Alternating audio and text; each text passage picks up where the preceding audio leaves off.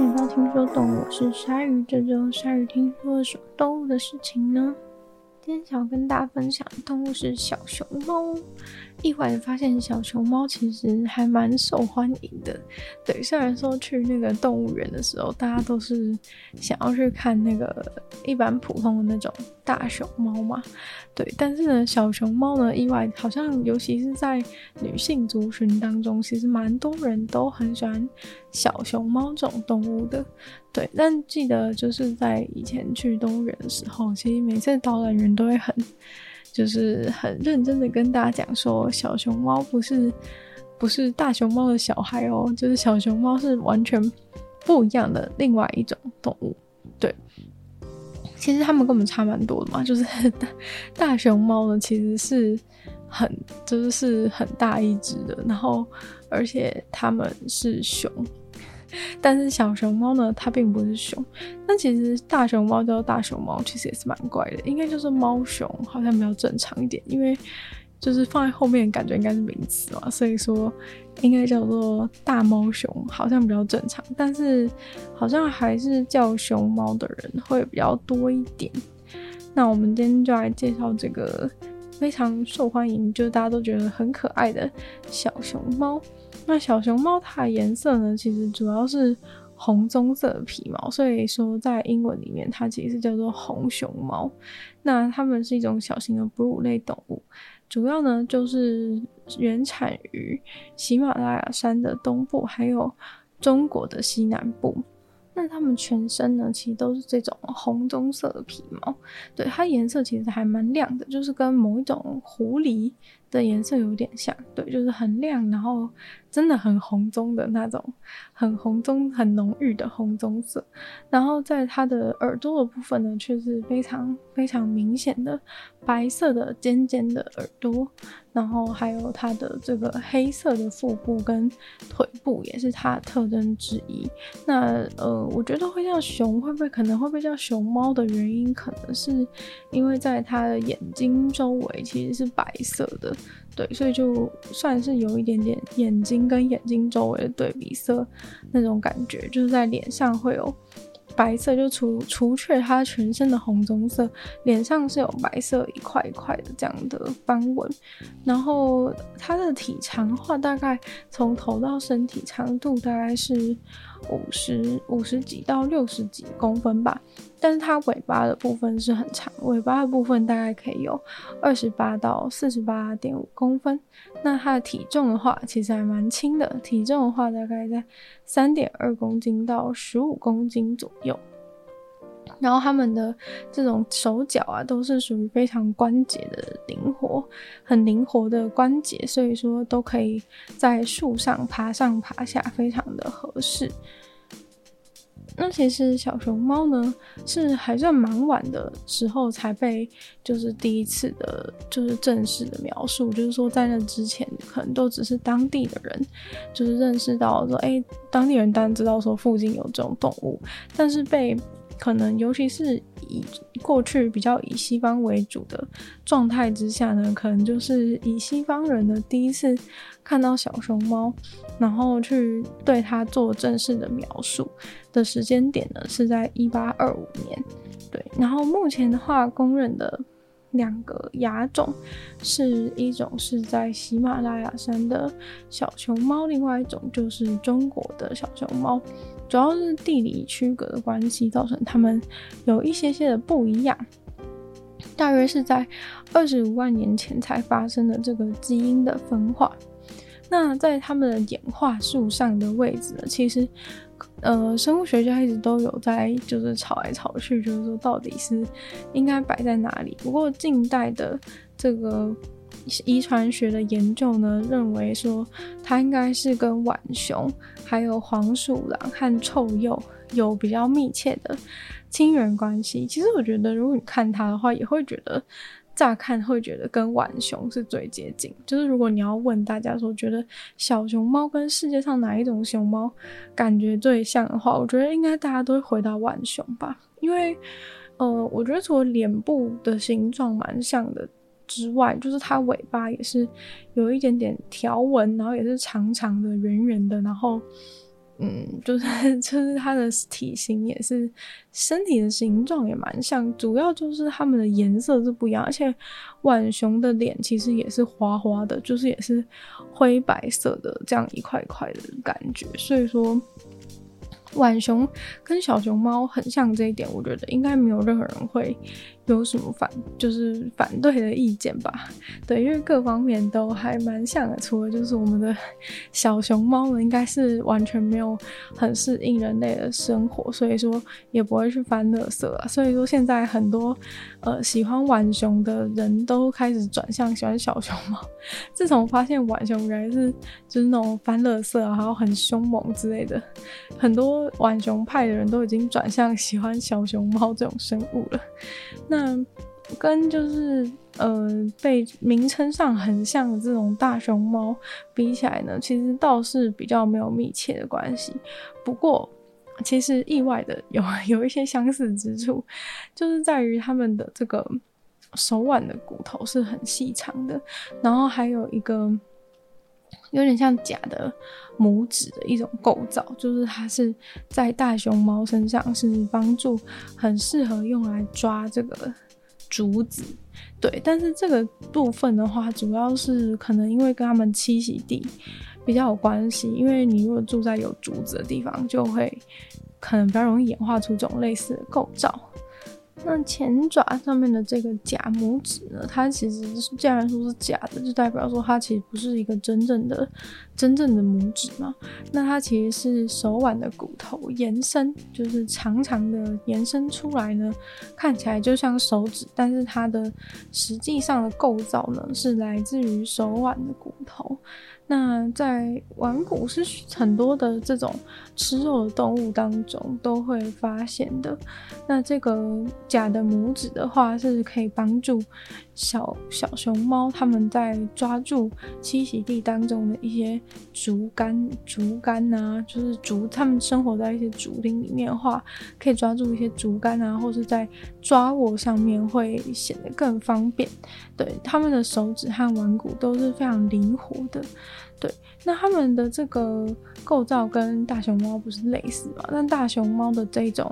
这个假假拇指的话呢，它会比较大，而且两侧的话更加的，就是更加能够往中间挤压。对，然后小熊猫的这个假拇指的话会比较凹陷一点。对，所以呃，这个。这个不同地方就造成了大熊猫其实它们的手是有更高灵巧度，就是你可能有看过在动物园里面他们在吃竹子的样子，就是代表说他们的手因为这些不太一样的构造，所以说他们的手手的灵活度是有差异的。那小熊猫它的每只脚其实都有五。五只弯曲的手指，然后每个这个每个这个手指呢，其实都是可以弯，都是弯曲的这种可以半伸缩的爪子。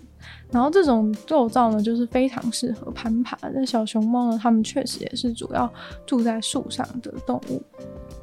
那在骨盆还有它们的后脚上面，其实都是有非常灵活的关节，让它们是非常适合在树上走。在树上走的动物，它们的关节一定要非常的灵活，就是在。因应在树上爬的时候啊，如果你太过于僵硬的话呢，就会比较容易摔下来。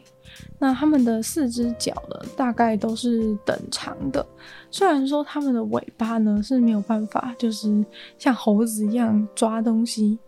但是呢，它们的尾巴就是粗粗粗粗长长的，是在它们攀爬的时候，在自己的身体后面为它们保持平衡。那大家想过小熊猫的皮毛为什么会是这种红色、红棕色的吗？其实呢，它们这种颜色是可以作为它们在栖息地的一种伪装，也就是说，它其实是一种保护色。不过，在比如说像台湾的话，感觉说，哎、哪里红棕色，感觉听起来超明显的，好不好？但是呢，如果是在有红色苔藓又有白色地衣。覆盖的这种树上面，诶，它就跟这个树干上面的这个苔藓啊、地衣啊、树干整个弄在一起的颜色，感觉是很像的。所以说，虽然感觉红棕色是一种很鲜艳的颜色，但是在正确的栖息地呢，它们其实是可以达到很好的保护色的效果的。那小熊猫居然分成两两个亚种，一个是喜马拉雅山的，一个是中国的。那具体住的国家和地区是有哪些呢？像是尼泊尔或是印度的部分地区，像是西孟加拉邦啊，或是阿鲁纳恰尔邦、锡金邦等等的。然后还有像不丹啊、西藏南部、缅甸北部和中国的四川和云南。都可以找到小熊猫的栖息地。那它们在全球就是潜在栖息地，其实是有四万七千一百平方公里。感觉好像很大，对。然后呢，这个栖息地的话，主要就是位于这个喜马拉雅山的温带气候区。他们其实感觉是最适合住在冷气房的动物，因为他们居住的地方呢，年平均温度范围就落在十八到二十四度之间，就跟平常大家吹冷气的 温度是差不多的。然后在他们住的地方，海拔高度大概就落在两千到四千三百公尺。那在这些栖息地当中呢，他们又更特别喜欢的是在距离水源不会太远，可能是七十到两百多公尺以内的这些范围，是他们最喜欢住的一些地方。那像是呢，如果你观察到一些诶有倒下来的原木或者是一些树桩的话，这很有可能就是他们喜欢住的地方，因为呢，这个倒下来的树桩对对于他们就是直接去吃这个。竹也是更加的方便，就是说他们可能会用这些从这些木头上面爬上去。那他们的爬陡坡的能力是很强的，就算他们平常，就算他们大家已经知道，他们平常都是住在树上，但他们可以走超过就是二十度的这种超级陡坡，然后或者是这种直会用这种直径超过三十公分的。树桩，他们就是会去走在这些树桩上面。那然后在一些国家公园当中呢，其实有被发现说，什么样的斜坡是小熊猫最喜欢的。然后后来就发现说，哎，好像就是他们会喜欢往东或是往南指向的这种斜坡，还蛮特别的。就是他们有自己的特殊爱好。然后平均使用的这种斜坡的坡度是三十四度，对。然后树冠的覆盖率还是六十六帕，非常精确的数字，就是在国家公园里面才有办法这样子去观察它们。然后呃，通常呢，就是它们。因为他们还是喜欢竹子嘛，所以说呢，通常就是他们是喜欢这个长满了二三公尺高的竹子，是他们最理想的竹子高度是二十三公尺，好像什么理想情人哦，理想的理想的喜欢的竹子是二十三公尺高的竹子，然后在这个。这种保护区啊，自国家级自然保护区当中啊，他们可能会居住在一些这种混混杂的针叶林当中，树冠的覆覆树冠的覆盖通常很高，可能超过七十五趴，代表说其实他们是不会晒到很多太阳的，然后坡度很陡峭，但是呢，竹子的密度呢，通常是有大概每平方公尺当中有七十颗竹子，然后，所以也就是说呢，在他们住在竹子蛮多的地方，就代表说，在中国的一些地区呢，小熊猫和大熊猫其实会住在一个同样的区域当中，是会共存的。那小熊猫栖息地的特点，主要是会在嗯比较陡峭的山坡上面的竹子。就是有很多倒下的原因，就他们感觉就是比较喜欢那种构造，是有点像是动物园里面会布置的，就是会放一些很多那种斜坡让他们可以走，其实就是为了模仿他们的栖息地啊，就是都他们本来就喜欢住在这种有很多倒下的斜坡让他们可以爬的，然后也比较陡峭。那如果相对的话，大熊猫是比较喜欢在比较缓的斜坡。然后竹子比较高，然后但是数量比较稀少的，对，所以说其实还是有一些差异，但是这种差异就是会还是会嗯，会有一些交界的地方，所以他们还是有可能会住在同样的区域里面。那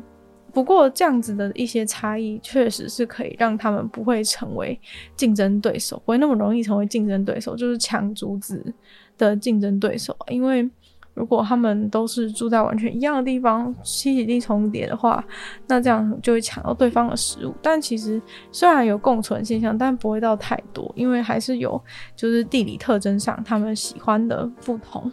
但是小熊猫其实很难，就是在野外观察到。如果你想要。就是去观察它，觉得它很可爱，想要到它栖息地观察它的话，其实并不容易。对，而且大多数观察到的也都是，就是有在圈养环境或是国家公园前面讲的之类的这些地方才有办法进行它的研究。在野外的话，基本上是不太可能的，因为小熊猫似乎是一种。嗯，既能夜间活动，又会在黄昏活动的这种动物，然后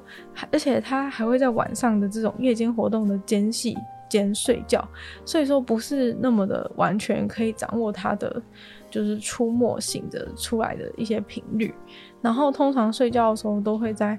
一些高处，就是可能会爬到树上很高的地方，然后把身体就是摊开，脚就趴在树枝上，然后手脚都往下垂下来的感觉。比较热的时候会这样，啊、比较冷的时候，它身体可能就会卷卷起来，就不会让自己的身体有那么大的面积表面积在散热，然后也会就是冷的时候也会用它的后脚啊或者尾巴来盖住自己的脸。小熊猫既然喜欢吃竹子的话，那它们应该就是草食性动物，对吧？那主要是毛竹属的这种竹子。那其实其他的植物，像是水果啊、花朵啊，或者是那种橡实，或是一些鸡蛋，或是鸟鸟类的话呢，其实它们也是会吃的。所以说，主要是吃草，主要是吃竹子，主要是草食性，但是其实。还是会吃一些其他蛋白质类的，像鸡蛋或者是小型的哺乳类动物，对，所以也不是完全的草食动物，它们还是会吃一些其他的东西。但是其实竹叶当然就是一年四季当中它们最容易吃到的，所以说刚刚讲的吃那些什么水果、花朵啊、橡子、鸡蛋这些东西，其实都是要在温暖的时候，就是世界都还。就是生意盎然的，可能春天、夏天是比较容易可以吃到这些丰富的食物，但是在冬天的话，他们基本上唯一可以吃到的食物就是只有竹子而已。对，所以说在比如说像在中国的一个卧龙国家级的自然保护区当中，就发现其实将近九十四趴的。这个粪便里面全部都是只有竹子而已，但是在夏天的时候，食物充沛的时候，它们的大便也分析出来只有五十九趴是竹子，就是可能剩下就会有机会可以吃到其他其其他的就是丰富的饮食。小熊猫吃东西的时候呢，通常大家觉得很可爱的一大原因，就是因为他们会用手去抓那个食物，然后通常会坐着或者是站着吃，所以就是去用手抓，然后呢把它抓靠近自己的嘴巴的时候呢，再用嘴巴去咬那个竹子。对，通常是把这个竹竹子的茎往下拉，然后靠近自己的下颚，然后才去咬它。对，然后通常它都是用侧面去咬住，然后再剪断，然后再一直咀嚼，然后再吞下去这样子。那如果是比较小的食物的话，感觉会就是比较正面的去吃，就比较不是靠侧面，就是用正面的门牙就会去把它咬到。但是呢，有趣的事情是，小熊猫虽然主要吃竹子，但是它其实没有办法完全正确的消化竹子，所以说呢。它其实需要就是吃超多，然后呢才能够消化到一点点。然后在夏季跟秋季的话，它们的消化率是比较高的。在冬天的时候，它们消化率超低，就是。如果它主要 就是它只有吃超多，结果都没有什么获得营养。然后牙的部分，就其实越嫩的地方是越容易消化的，其实跟人类一样。所以说，感觉他们其实根本就没有很擅长吃竹子，但是就是一直演化让他们就是一直一直在吃啊。所以说，所以说这其实很有趣。他们其实基本上就是吃了一大堆。然后结果全部大部分 大部分都大部分都排掉，其实就跟人类没有办法消化纤维是有点类似的状况。但是他们作为一个几乎都吃竹子的的生物来讲的话，这样其实是这样其实是蛮蛮蛮酷的。对，就是 它其实消有时候消化率其实是没有很高的。那小熊猫它的新陈代谢率其实是跟它体型差不多，但是它的饮食其实是很糟的。它饮食其实其实是很糟。小熊猫呢，大部分它们几乎消化三分之一那种干的干的物质，那就它比大熊猫消化的十七八效率其实是更高的。对，然后它们的肠道的微生物呢，是有可以帮助它们去去加工这个竹子，然后让它们更好的去消化。虽然说呢，当然是 也没有到那么好。但是跟其他哺乳类相比，因为他们吃的东西很，他们吃的东西是很单一的，所以说小熊猫的微生物就是体内的这种微生物居多是多样性是比较低，因为它只会吃竹子，就就是它吃的种类很单一，所以微生物呢也就相对的很单一。那小熊猫它们虽然很可爱，但是呢，从二零零八年以来就已经是世界自然保护联盟红色名单当中的濒危物种。被说呢，虽然说我们刚刚提到说它栖息地有什么四万七千多的平方公尺公里，还是多少的，但是呢，其实它们在全球的种群数量估计只有一万只，而且是一直在下降的状况。所以说刚刚提到的那些栖息地啊，就是有小熊猫的那些国家就是全部都是需要去努力保护小熊猫，而且就是狩猎小熊猫的话呢，是非法的。虽然说它呃大部分的栖息地都已经是在保护区当中了，但是。呃，因为他们栖地被破坏，还有一些就是森林被砍伐的状况，然后包含呢，尤其是因为东南亚地区的人口增加，所以说这种森林砍伐，然后想要就是要跟动物抢地的状况是很严重的。然后很多非法的很多人会非法去森林里面砍树啊，或者是把这些地拿来畜牧等等原因，就会让呃没办法小熊猫没办法生长。那如果说有一些养一些牲畜，甚至是可能会把一些竹子踩死，所以说就是竹子就竹子就竹子就没了，然后小熊猫就没有东西可以吃，然后也没有地方可以住。对，像是在中国的的一九五八年到一九六零年的话，光是四川被砍伐的被砍伐的森林呢，就有到两百万平方公尺那么多，所以说呢。就是他们没有地方可以住，然后在一九七零年到一九九零年代的后期呢，也是有类似的状况，就是栖息地一直在减少，所以说他们就就会死掉。但是其实因为他们长得很可爱，所以说盗猎其实也是一个很严重的问题，就是除了抢他们住的地方之外呢，也会很多人直接去。直接去把它们杀死，因为它们的毛皮是这个红棕色的，很漂亮。有人就会想要它的毛皮，把它的毛皮拿去卖，所以很多的这些小熊猫的的毛皮，还有活体的动物，一直都在世界的这种走私交易当中进行。对，像在中国西南部，他们很多人就是都是为了作取毛毛皮，就是拿到它的毛皮，然后把它做的帽子啊，因为它就是有毛茸茸的毛茸茸的感觉的帽子，很可爱。然后还有它的尾巴也是在中国非常高价值的。对，就很多人会把整条的尾巴就是拿去卖。对，所以说盗猎跟栖息地是最大的威胁。那今天的听说动物呢，就到这边结束了。小熊猫呢，虽然说不是不是熊猫，但是跟熊猫一样呢，喜欢吃竹子。对，然后其实是跟浣熊比较靠近的一种动物，但是又跟这个大熊猫有可能住在类似的区域，所以其实还蛮有趣的。那我们就再次感谢这个订阅赞助的会员大男子 James K U 毛毛黑牡丹还有 Z Z，就像其他原剧支持鲨鱼的朋友，可以在下方找到 Patreon 的连结，里面可以参考一下不同的会员等级。那如果喜欢这集节目的话呢，可以多多分享给跟你一样喜欢小熊猫的朋友，或在 Apple Podcast 帮我留星星、写下评论，也对节目的成长很有帮助。